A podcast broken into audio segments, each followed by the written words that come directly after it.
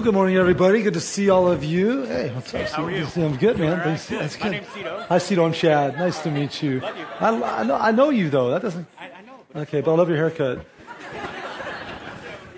God only made so many perfect heads. The rest have hair. So, um, anyways, that's totally side note. I was thinking about this um, a couple weeks ago. I was talking with a friend. Rick and I actually talked about this too. Pastor Rick and I about.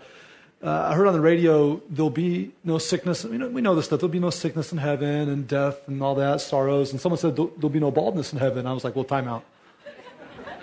We process that theologically. And so Pastor Rick and I talked, and I think all my brothers of the baldhood in here will agree. Every man in heaven will be bald because perfection is in heaven. So, anyways.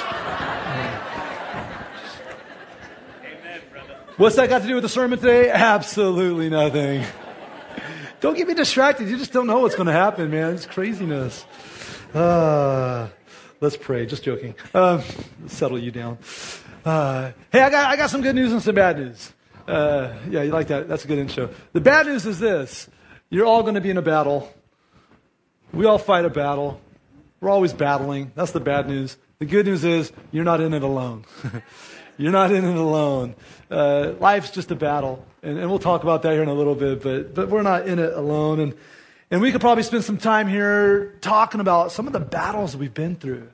Battles from, you know, when we were kids or adolescents or in our young adult life or our adult life, as battles we've had as a child, battles we've had as a, a parent, all these kinds of things.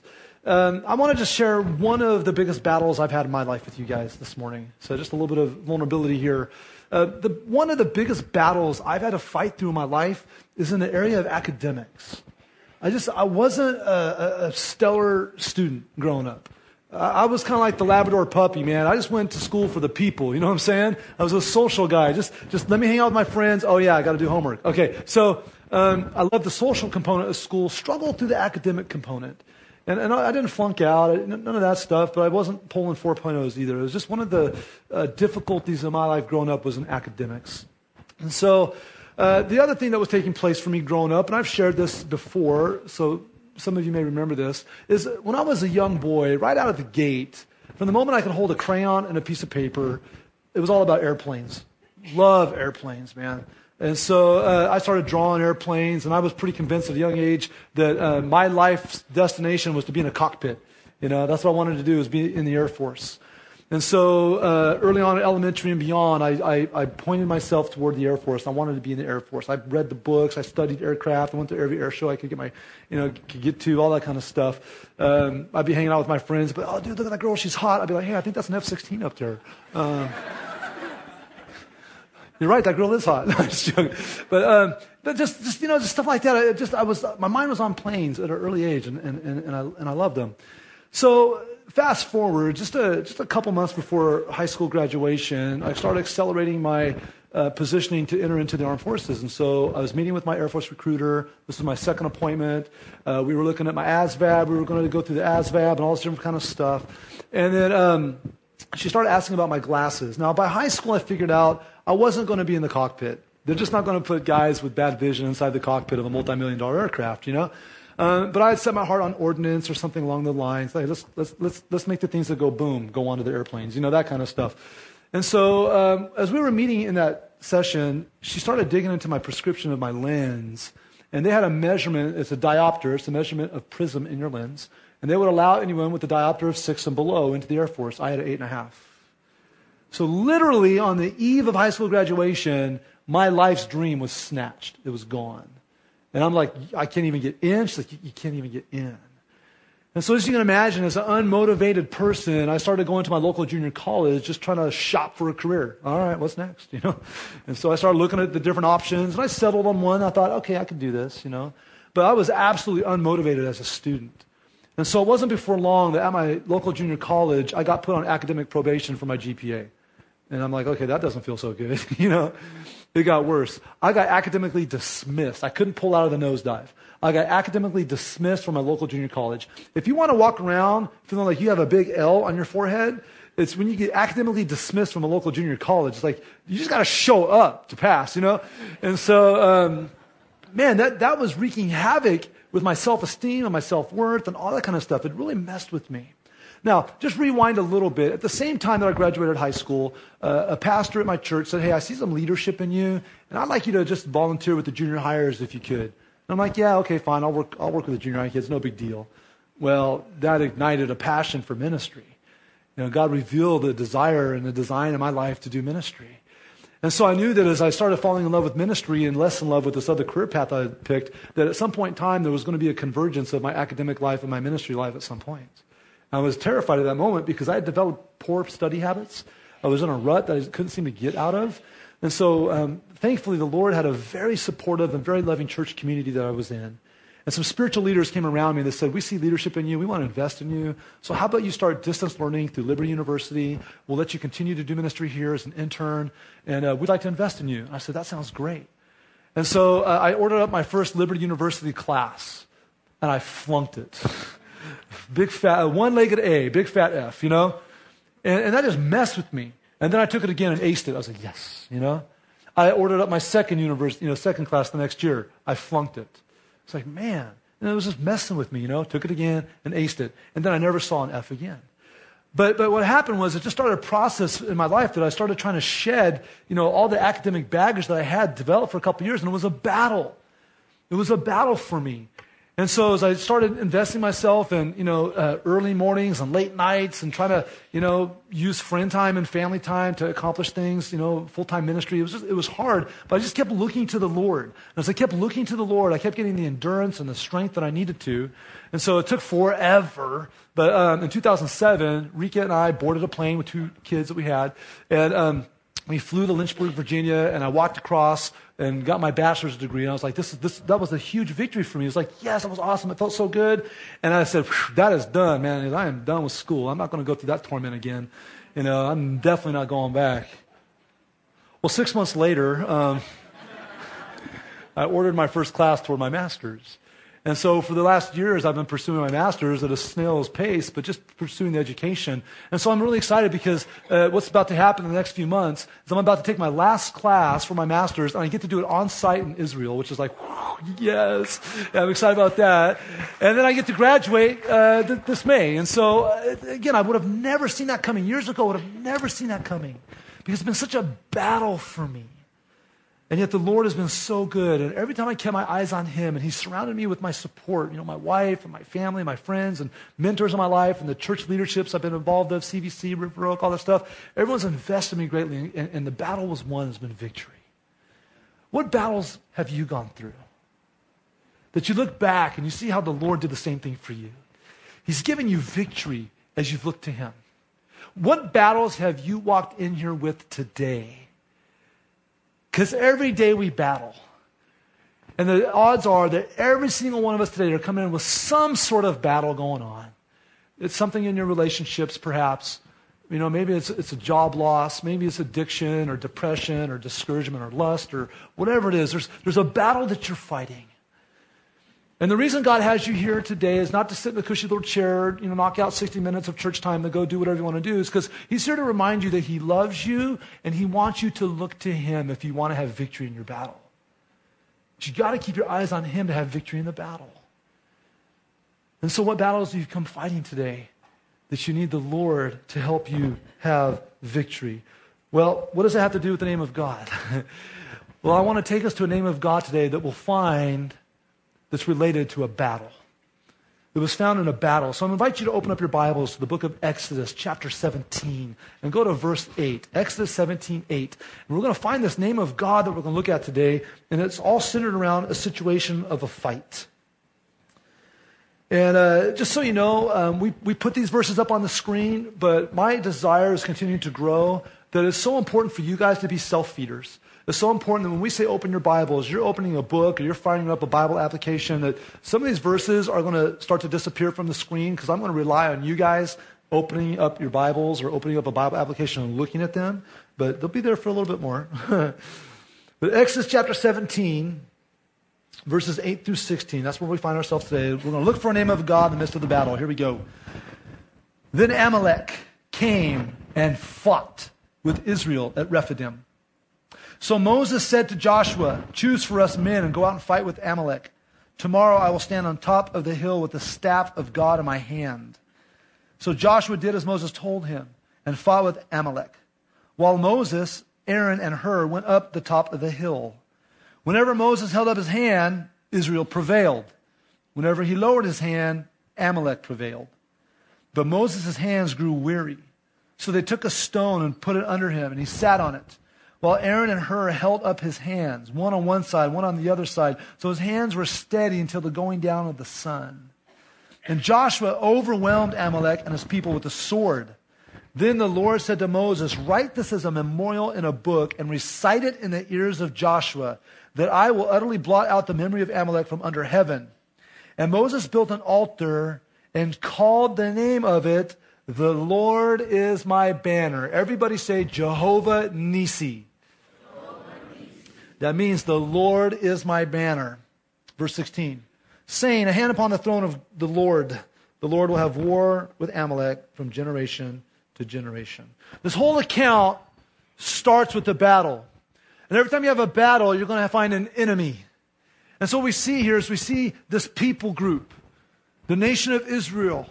They were slaves in Egypt. They've been rescued from slavery.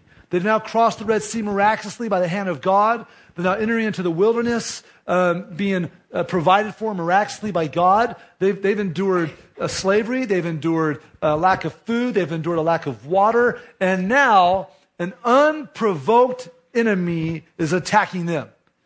How many of the battles have you fought that have just been unprovoked? You didn't pick the fight, they came to you. You know, a situation, a season in your life, you didn't calendar that, but all of a sudden it's on your calendar. Here's a battle I've got to fight. Here's a health issue I've got to fight. Here's a relational issue I've got to fight. Here's a work issue I've got to fight. Here's a job loss or underemployment issue I've got to fight. It's unprovoked, it just comes to us. Now, the, the, in, the enemy here that approaches the people of Israel is this guy, Amalek. Now, I don't have time to get into this. For those of you who are Bible students, you'll know this. For those of you who aren't, I'll throw out a couple names, look them up. But Amalek is the grandson of a guy named Esau. So if you know your history, Esau and Jacob, these two brothers, they've got a little feud going on. There's a lot of baggage back there. You can read about that in, in, in Genesis. But um, now you've got the grandson of Esau attacking the heritage of Jacob. And that battle's still going on even to this day.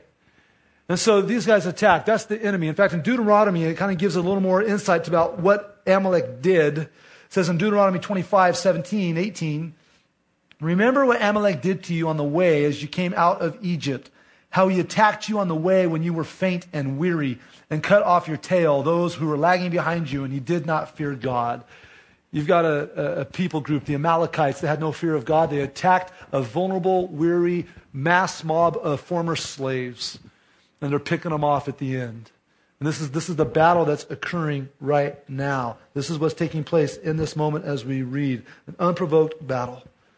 And so what's happening is these former slaves now have to be transferred, they have to transform into a soldier. How do you go from a slave to a soldier? One minute making bricks, next minute you're defending the life of yourself and your family. You know, it's interesting. Uh, when we come to Christ, when we come into a relationship with the living God, we go from being a spiritual slave to a spiritual soldier. We're, we're, we're, we're slaves to our sin until we let the forgiveness that comes through Jesus and his death and his resurrection. We're slaves to sin, but once we're in Christ, we've been transformed into spiritual soldiers. We're intercessory soldiers at that point. But these guys are trying to figure this out because now there's a battle. And as we've been thinking about the names of God, this is what we're going to learn. You know, when, when there's a hurt, we need a healer. We need a Jehovah Rapha. When there's needs in our life, we need a provider, a Jehovah Jireh. When there's unrest and injustice, like Pastor Rick talked about last week, we're going to need someone who could bring peace to that and bring purpose and mission to that. We need a Jehovah Shalom. And when there's a battle, which we all have, we all need a Jehovah Nisi. We all need a Lord to be a banner to fly under, and that's what we're looking at today. Now, what does this mean by banner? I need to talk about this for a minute. Um, some of you are thinking about, like, you know, Cleveland Browns banner, you know, or something like that. I, I'm not, I'm not talking like that. There's a concept that's related the whole concept of banner here is definitely something that you fly that represents uh, and, and, has great significance. So, like, for example, we do have these banners up. These are, these are banners that have the names of God. But when you study uh, ancient war, because this is war language, you, you, look at the banner you start to think about those who carried the coat of arms, those who carried the flags of their nations. In, in a less uh, hostile environment, think about the Olympics and the nations that come out holding their flags. Isn't it cool when you see like one, uh, you know, one Olympian representing the country waving that flag? You know, it's cool. Sometimes you see a mob, but they're always focused on that flag, that banner. One of the most iconic images for us when we think about like the flag is the Iwo Jima Memorial. And, and, and the, those American soldiers raising the banner, raising the flag. But, but realistically, in ancient culture, when we start talking about a banner, it looks different. Now, uh, I'm going to raise this pole up here because this is really what we're talking about. We're talking about a pole. Now, this is a halberd, it's a weapon, so it's the closest thing I have, so just work with me, all right? Um, so, so what would happen is, is a banner, or sometimes the word standard is the translation of it, a standard or a banner was a long pole. And at the end of that pole, you would see some sort of an icon, an insignia. Typically, it was an animal. Here's an example of one. Rome, Rome uh, typically had the golden eagle in it. And so that insignia, that emblem, that animal was a representation of who this army came from. It, it was highly symbolic.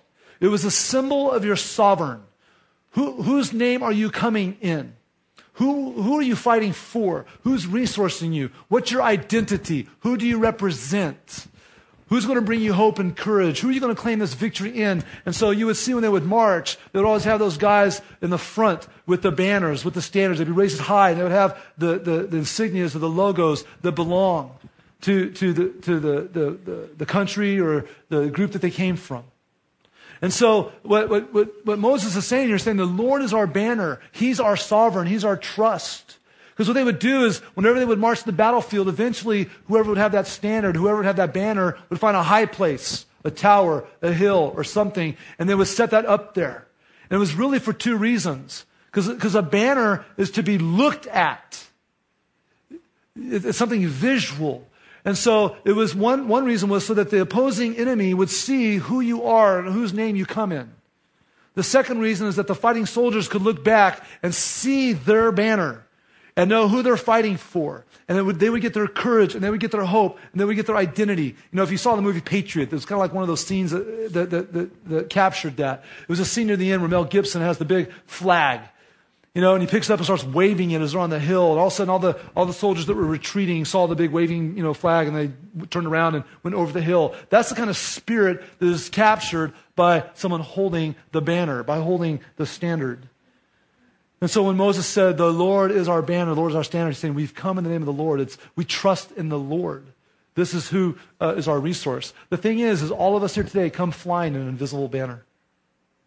Every single one of you is holding a banner right now. You don't even know it. The question is, what's at the top?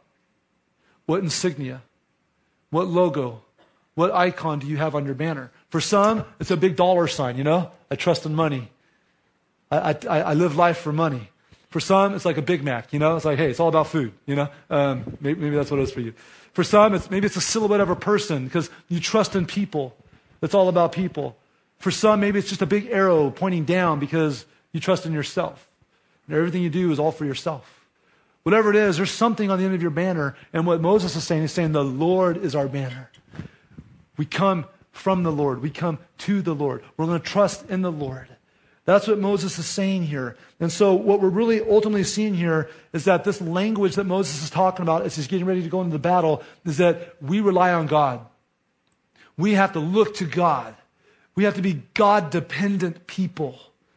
And so that's what Moses is communicating here. And it's so clear because instantly when the battle starts, he comes up with a God dependent plan showing that they're going to trust in the Lord. They're not going to trust in their own strength. Right? When you look again at verse 9 and 10, it says Moses told Joshua, which by the way, this is the very first time Joshua is ever mentioned in Scripture.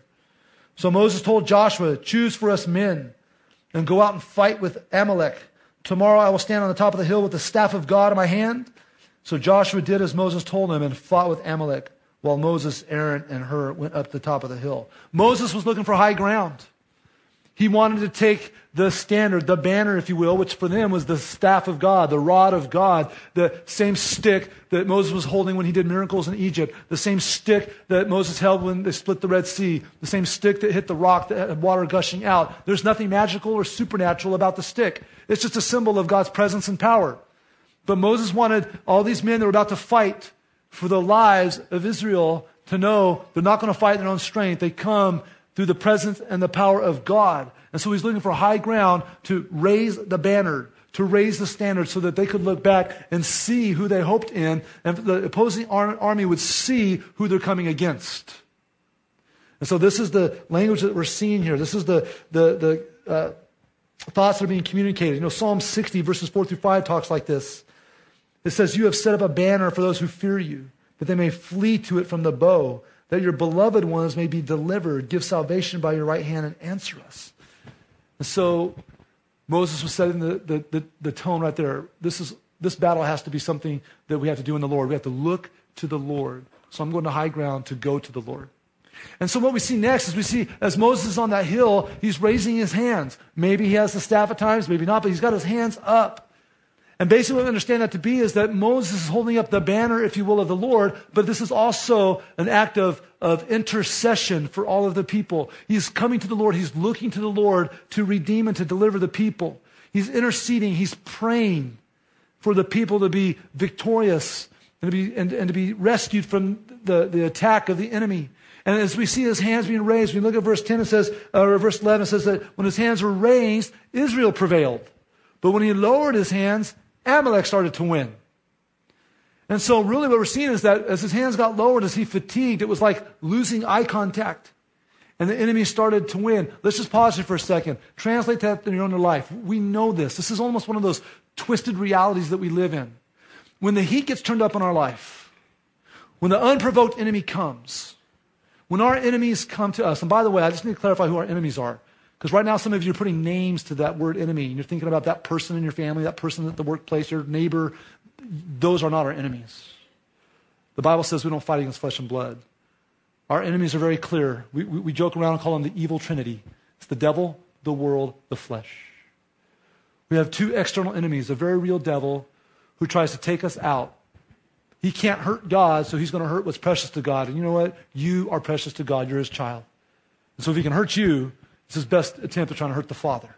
And so we're a target in the eyes of the devil. The world, this culture that we live in, that tries to make rebellion against God look attractive, to make disobedience to God fun. Well, it's fun for a moment, but what the world does is it hides the bill from you.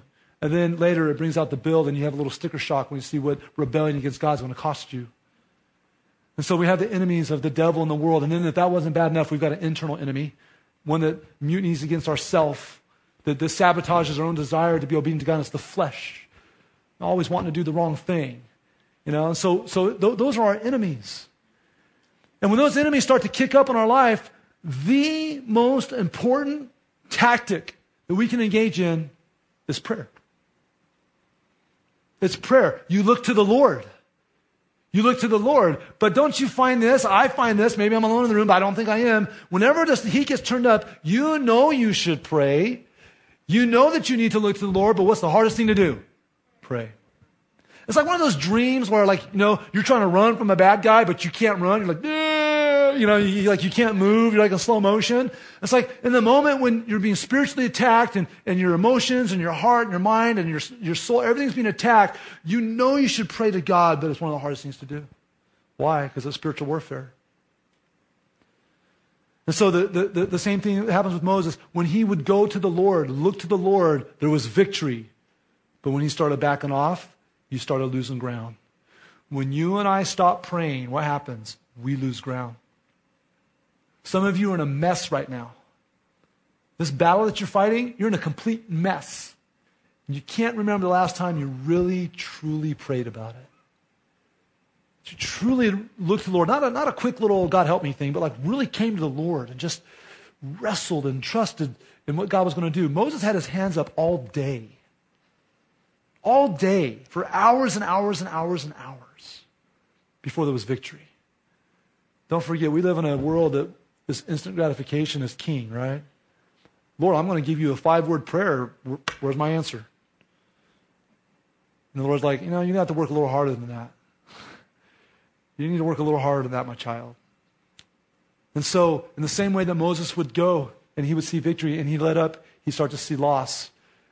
When we look to the Lord, the more we look to the Lord, the more we'll see victory. The less we look to the Lord, we'll start to lose. But here's the thing there are definitely moments when some of the battles that we fight is just you and Jesus.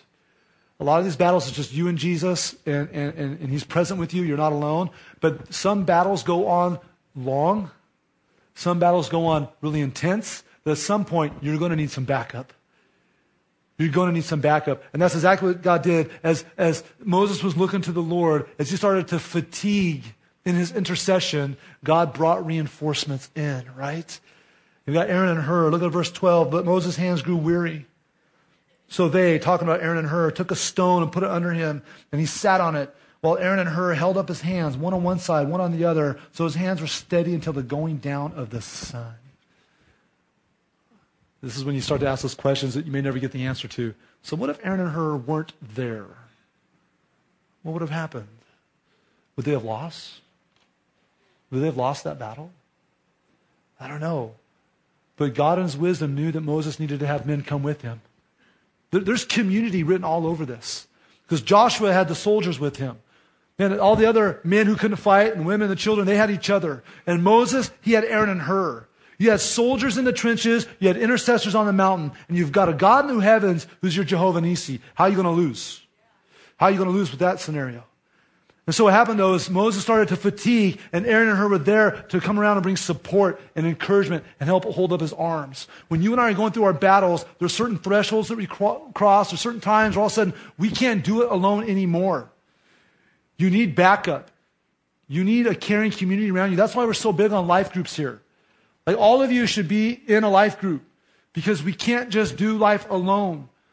See, see some of you are sitting here going, okay, the battle I'm going through, I actually need some backup. It's really, I'm, I'm, I'm taking hits. I'm kind of losing ground, but I don't dare let anyone know what I'm struggling with because it's shameful, it's embarrassing, or they're going to think different of me. I'm going to tell you right now, that's not God's voice in your head. God's not telling you that. That's the flesh, that's the world, that's the devil. They don't want you to get back up, keep you quarantined, keep you isolated. Because if you're isolated, it brings weakness. But if you're in, commu- if you're in community, it brings strength. When you pray by yourself, it's strong. When you pray with others, it's stronger. And so some of you here today, and you're faithful to the Lord and you're fighting the battle, but maybe what God's trying to tell you specifically today is, but you're doing it alone. It makes a great movie to see one guy in the middle of a thousand, like winning. It's terrible reality, you know? We, we need support. We need encouragement. Moses had Aaron and Hur. Who are your Aaron and Hurs in your life? Who are the people that come to your mind? Like when things get heavy, like instantly think, I got to call them. I got to call so and so. I hope you all have a name or a couple names that when things get really bad, you're like, I got to call those people. And hopefully those people will pray for you because if all they can do is like, hey, I'll send good thoughts your way, I'm like, that's not good enough. I don't want your good thoughts. I need you to intercede. I need you to go to the face of God. I need you to go to Jehovah Nisi on my behalf. Because your good thoughts aren't going to do me anything. They're not going to do anything for me. Who's your Aaron? Who's your Hurs? You know, sometimes you're the Aaron, sometimes you're the Hur, right?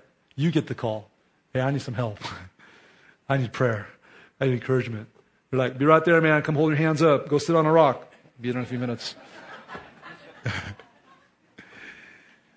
we need each other. Ladies and gentlemen, we need each other. You can't do it in isolation. Get in a life group. Get around some other believers that can support you and encourage you so you can hold them up and they can hold you up. Because when that happens, we see things like verse 13. And Joshua overwhelmed Amalek and his people with the sword. They had victory. They had victory that day. Soldiers in the trenches, intercessors on the hill, and they had victory. They won. Now, this is where we have to unpack this for a minute. We have to be careful how we define victory. Because ultimate victory is when the enemy is conquered and vanquished and done. You know what? There's certain enemies that we're not going to see conquered and vanquished until either you take your last breath and say hi to Jesus, or when Jesus splits the skies and interrupts man's plans in his second return. Some enemies are going to go the long haul, and you're going to be in the ring duking it out until eternity opens up for you. Others are going to be vanquished. Some of you are sitting here, you've been clean and sober for decades. You know why? Because God gave you the strength to do that. Some of you haven't clicked on a site that you shouldn't go to for a year or more. Why? Because God's given you victory. There are definitely times when you vanquish the enemy. But there's other times when victory doesn't mean the enemy goes away. Victory means you keep fighting, that you're not quitting. Sometimes what victory means, victory looks like endurance. Victory means I got out of bed today. Victory means I put one foot in front of the other and got through my day, even though my heart wasn't fully in it and I felt very heavy. Sometimes victory is those of you praying for your prodigal sons and daughters who don't know the Lord. You've been praying for them for years, and guess what? You're still praying for them because you still believe that God can do something. That's victory. Even though ultimate victory is that they come back to the Lord, that's ultimate victory. The fact that you're still praying and trusting the Lord for it is a victory. So as we're talking about victory, it's not always boom, knock out, punch, the enemy's dead. Sometimes victory is I'm still in it, I'm still fighting.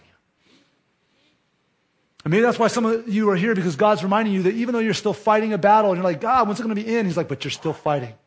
But don't fight alone. And don't fight under your own banner. Look to the Lord. Look to the Lord.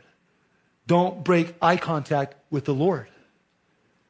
Don't give up ground and keep it up. And because of all this victory, we see what happens, that kind of coalesces in verse 14 through 16. It says, Then the Lord said to Moses, Write this as a memorial in a book and recite it in the ears of Joshua, that I will utterly blot out the memory of Amalek from under heaven. Why would God want him to write it in a book? To capture it.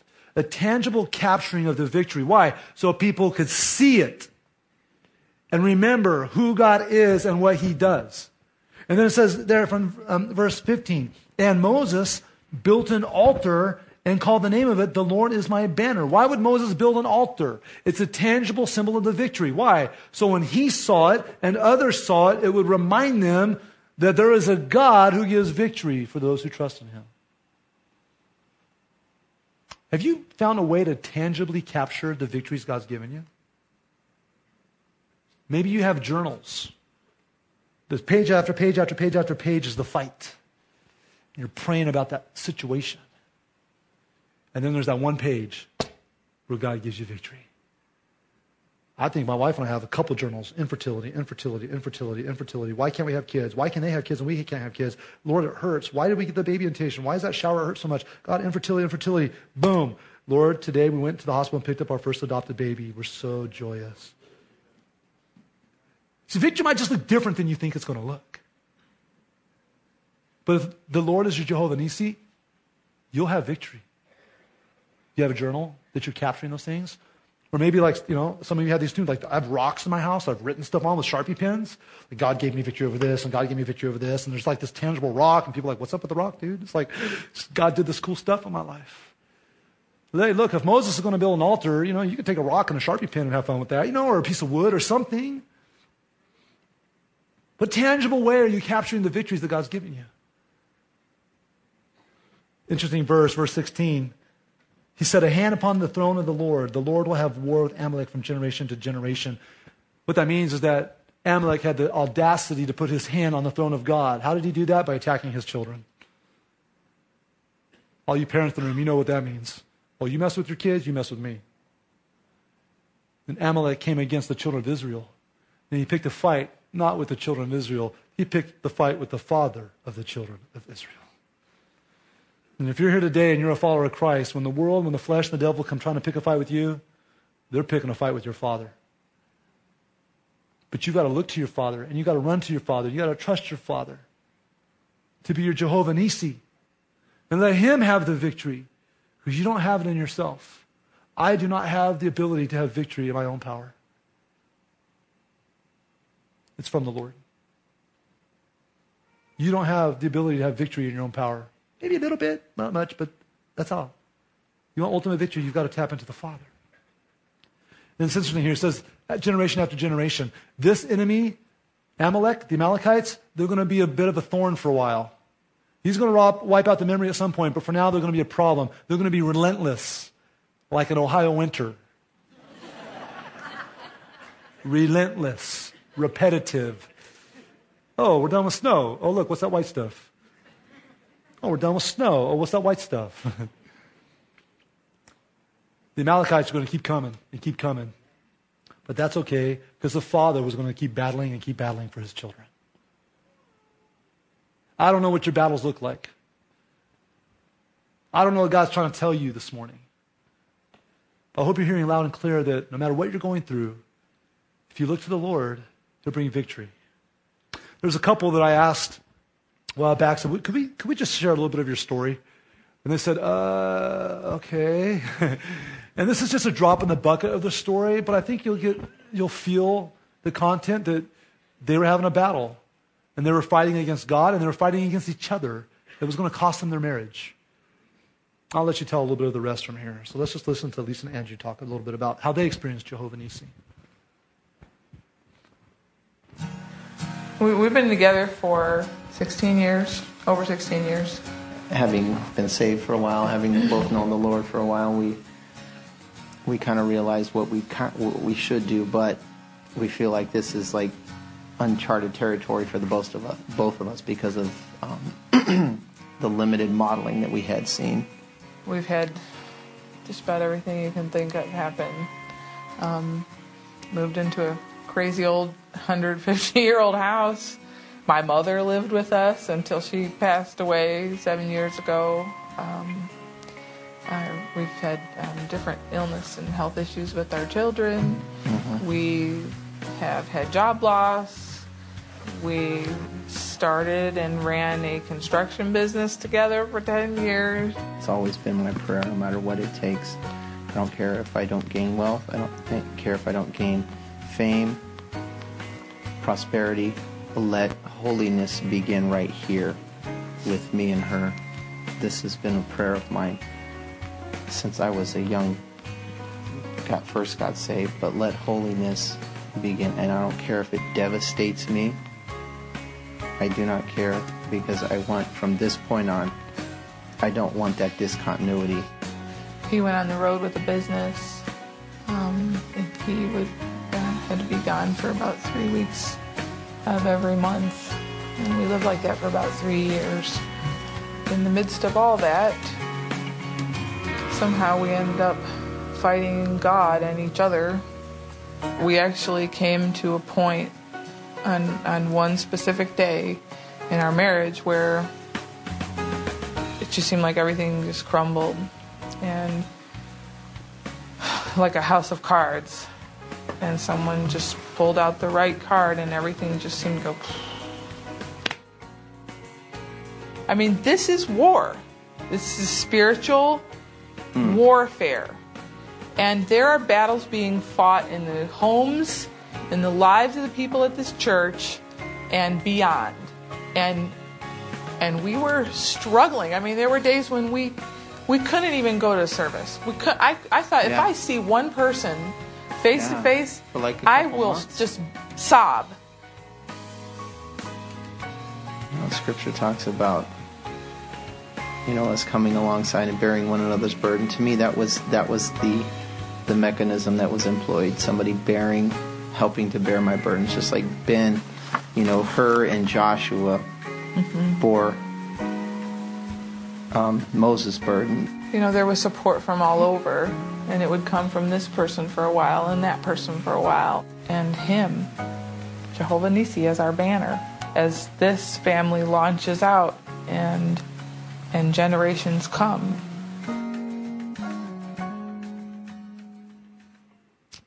So just a little little snapshot of the story of two people sitting in here like you guys that had battle going on and that battle led them to a nosedive in their marriage.